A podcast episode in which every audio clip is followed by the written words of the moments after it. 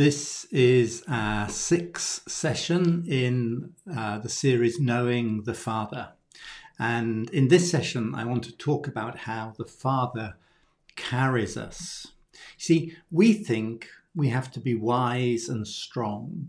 I mean, we know we're not, but we pretend uh, to be wise and strong. And in, in reality, you know, not many people are wise and strong, but we are conditioned to believe that strength and independence is good and weakness is bad. And so what we end up doing is living in un, in unreality. Paul tells us in 1 Corinthians chapter 1 verse 26 to 29, brothers and sisters, think of what you were when you were called. Not many of you were wise by human standards. Not many were influential. Not many were of noble birth. But God chose the foolish things of the world to shame the wise. God chose the weak things of the world to shame the strong. God chose the lowly things of the world and the despised things and the things that are not to nullify the things that are, so that no one may boast before him. God's not looking for those who are wise and strong. He sees through that pretense. You know, in, in Isaiah, um, Isaiah chapter 40, verse 28 to 31, um, Isaiah says this Do you not know? Have you not heard? The Lord is the everlasting God, the creator of the ends of the earth. He does not grow tired or weary. His understanding no one can fathom. He gives strength to the weary and increases the power of the weak. Even youths grow tired and weary, and young men stumble and fall. But those who hope in the Lord will renew their strength. They will soar on wings like eagles. They will run and not grow weary. They will walk and not be faint. See, when we recognize that we are really quite weak, we can become dependent on Him. We recognize that His strength his power is something that we can rely on. But it needs us to come to that place where we let go of our own apparent strength, our own apparent um, ability to do things, and we fall back upon our, our weakness. And as we do that, we begin to rely on His strength and His power, because it's His strength that empowers us. But the problem is the world says strength is good and weakness is bad. And what that does is it leads us into the path of self righteousness, where we think through our own ability, our own drivenness, we can make it all right. But actually, God says, I look for the weak. I look for those who are foolish in the world's eyes. And I take them and I use them See, he's looking at the heart and he's looking for those who've let go of their own ability and their own strength and they've begun to rely on his strength. That's what the Father wants, is he wants sons and daughters who rely and who are dependent on him. You know, we see this throughout Paul's life.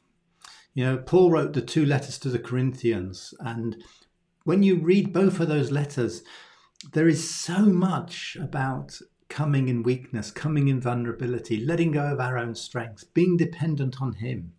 And some of these passages are very, very well known. And I just want to look at um, a, a, couple of passages from the end of 2 Corinthians. We've already looked at the beginning of First Corinthians, but at the end of 2 Corinthians, in chapter 11, verse 30, Paul says, If I must boast, I will boast of the things that show my weakness. This is the apostle Paul, you know, he was he was he was the guy who wrote nearly half of the New Testament. He planted churches. You know, he was beaten, he was shipwrecked, he was put in prison, and you know, he must have been physically a tough guy.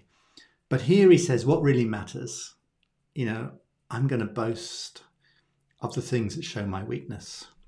And then in chapter 12, um, he writes about the thorn in the flesh, you know, a very well known passage.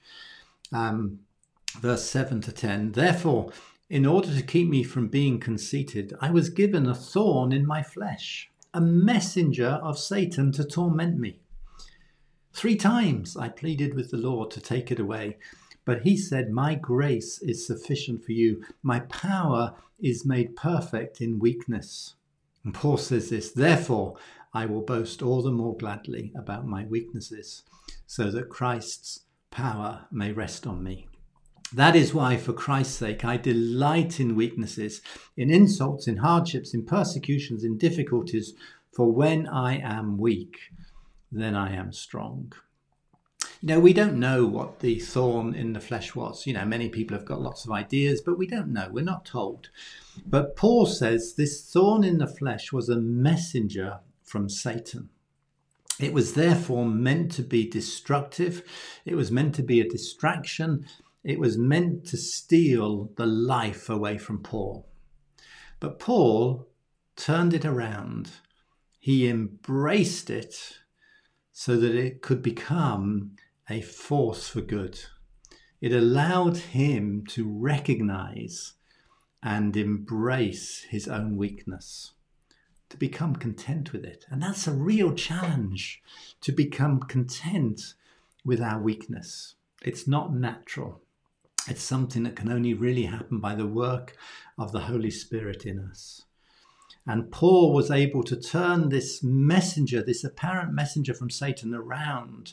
Something that was meant to torment him and steal his life, but actually he turns it around and he finds a place of contentment with his weakness. And he says, I'm going to boast.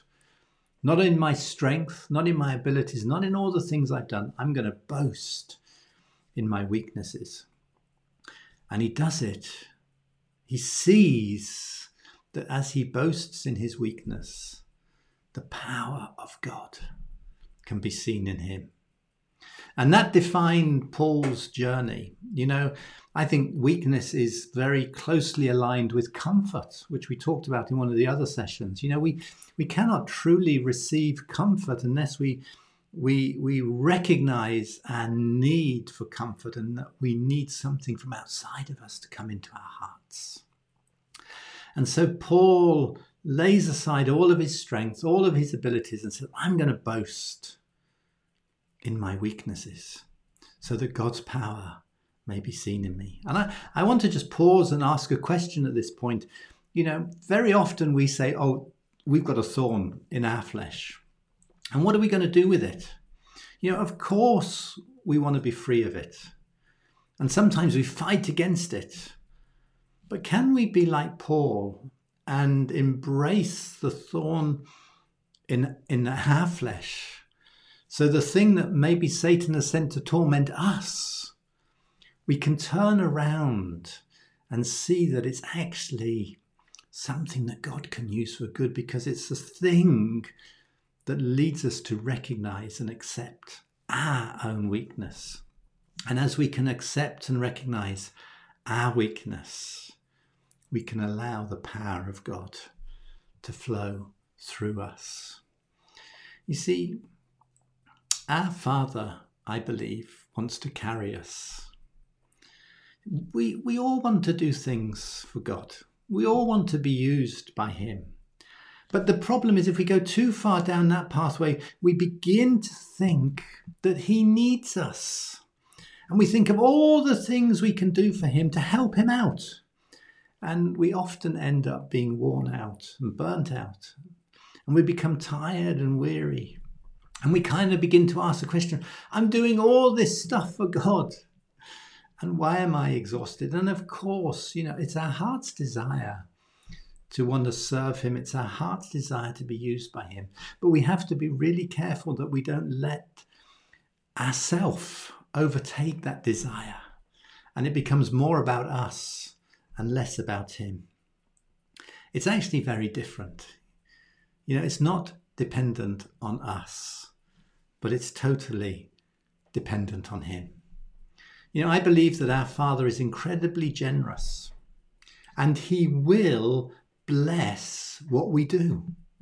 He will bless the work of our hands. He will bless our desires and our heart to serve him and please him But if it's all about us, it's only going to be limited to what we can do. And that's limited. and what he wants us to do is get out of the way and let his power and let his strength be shown through our weakness. We get a beautiful picture in Deuteronomy chapter 1, verse 29 to 31. This is the story that you know, Moses is telling the people of Israel their story, their history. And, you know, the thing we know about the Israelites is, and the thing they did best was they rebelled. They were a rebellious people. And in the midst of their rebellion, this is what Moses says to them Then I said to you, Do not be terrified, do not be afraid of them. The Lord your God, who is going before you, he will fight for you, just like he did for you in Egypt, before your very eyes and in the wilderness. There you saw how the Lord your God carried you as a father carries his son all the way until you reach this place. You know, what a lovely encouragement, even to a people who are rebelling. You know, don't be afraid. God, your Father, has gone before you. He will be the one who fights for you just like you know just like you saw him do in egypt just like you saw him do in the desert and he will be the one who carries you all the way just like a father carries a son all the way that's the heart of the father you know he wants to go before us he wants to be the one who fights for us and he wants to be the one who picks us up and carries us all of the way and God is a father unlike earthly fathers. He doesn't get tired. We read that in, in Isaiah. He doesn't grow tired or weary. He's quite capable of carrying us all the way. You know, when my kids were little and I we were out for a walk and they got tired, I would pick them up and carry them, put them on my shoulders. But then I would get tired and I'd have to put them down and let them walk a little bit further. But our Father never grows tired. He is capable of carrying us all the way. And as He carries us, He fights for us. And we don't have to be afraid. And my encouragement as you think about this session and as you want to respond to it is to is to come to the place of letting go of yourself letting go of your abilities letting go of your own strength and your own wisdom and saying father here i come I want you to carry me. I want you to reach down. I give you permission to fight for me, to go before me, and to carry me all the way. That's the heart of the Father. Right at the end of Deuteronomy, when Moses is coming to the end of the story, he says this Deuteronomy 33, verse 26 and 27 There is no one like the God of Jeshurun. He rides across the heavens, he helps you and on the clouds he sits in his majesty. The eternal God is your refuge, and underneath are his everlasting arms. What a picture of strength and power and majesty. That's who our Father is. He is God Almighty. But it's also a picture of his tenderness and his gentleness, because underneath our lives are his everlasting arms. We think it's all about us, but actually, He's the one who's carrying us. He doesn't just take our burdens, He's more interested in carrying us. We see this again in Isaiah chapter 40, verses 10 and 11. See, the sovereign Lord comes with power. He rules with majesty, with his mighty arm. His reward is with him, his recompense accompanies him. He leads his flock like a shepherd. He gathers the lambs in his arms and carries them close to his heart. He gently leads those that have young. Once again, it's the picture of a powerful, mighty God, God Almighty, who just happens to be our Father, who carries us like a shepherd carries a lamb. And my question to us today is can we be carried?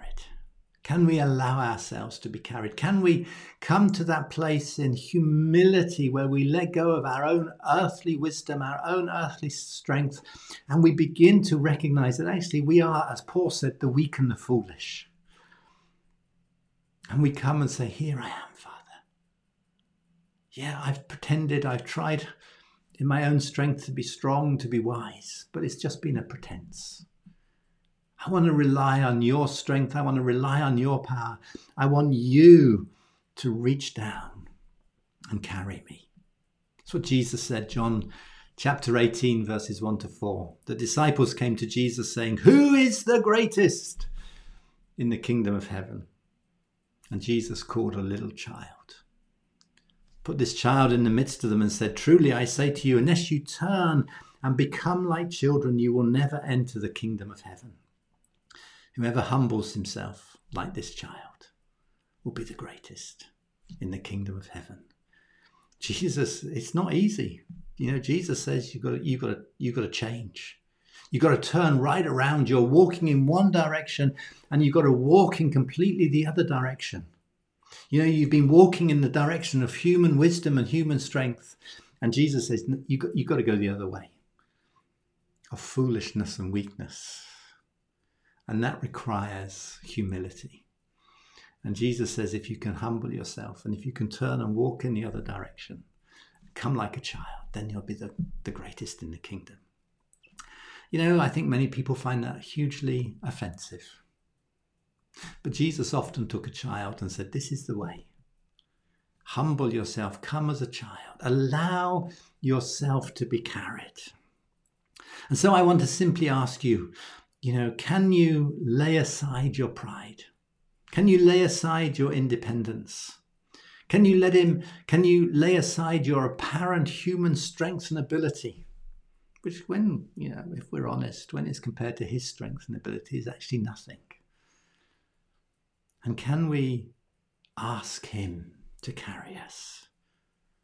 Because it's as we allow ourselves to be carried that we recognize our own weakness, that we can really do nothing on our own, but we need to rely and depend totally on him. See, as we acknowledge our own weakness, we actually recognize His strength. Our weakness actually becomes the key to sonship, where we live as Jesus lived, where Jesus said, I can do nothing. The Son does nothing on his own. I only do what I hear, what I, I only do what I see the Father doing. I only say what I hear the Father saying. See, the pathway of sonship is not strength and human ability. Paul was very clear the pathway of sonship, walking as Jesus walked, is the path of weakness and allowing that thorn in our flesh to be turned round and becoming the very way that God's power is revealed in our lives. And it's actually the key to living a life of rest. You know, Jesus says in Matthew 11, Come to me, all you who are weary, and I will give you rest. If we want a life of rest, we have to recognize and embrace our own weakness and allow His strength to be shown through that weakness.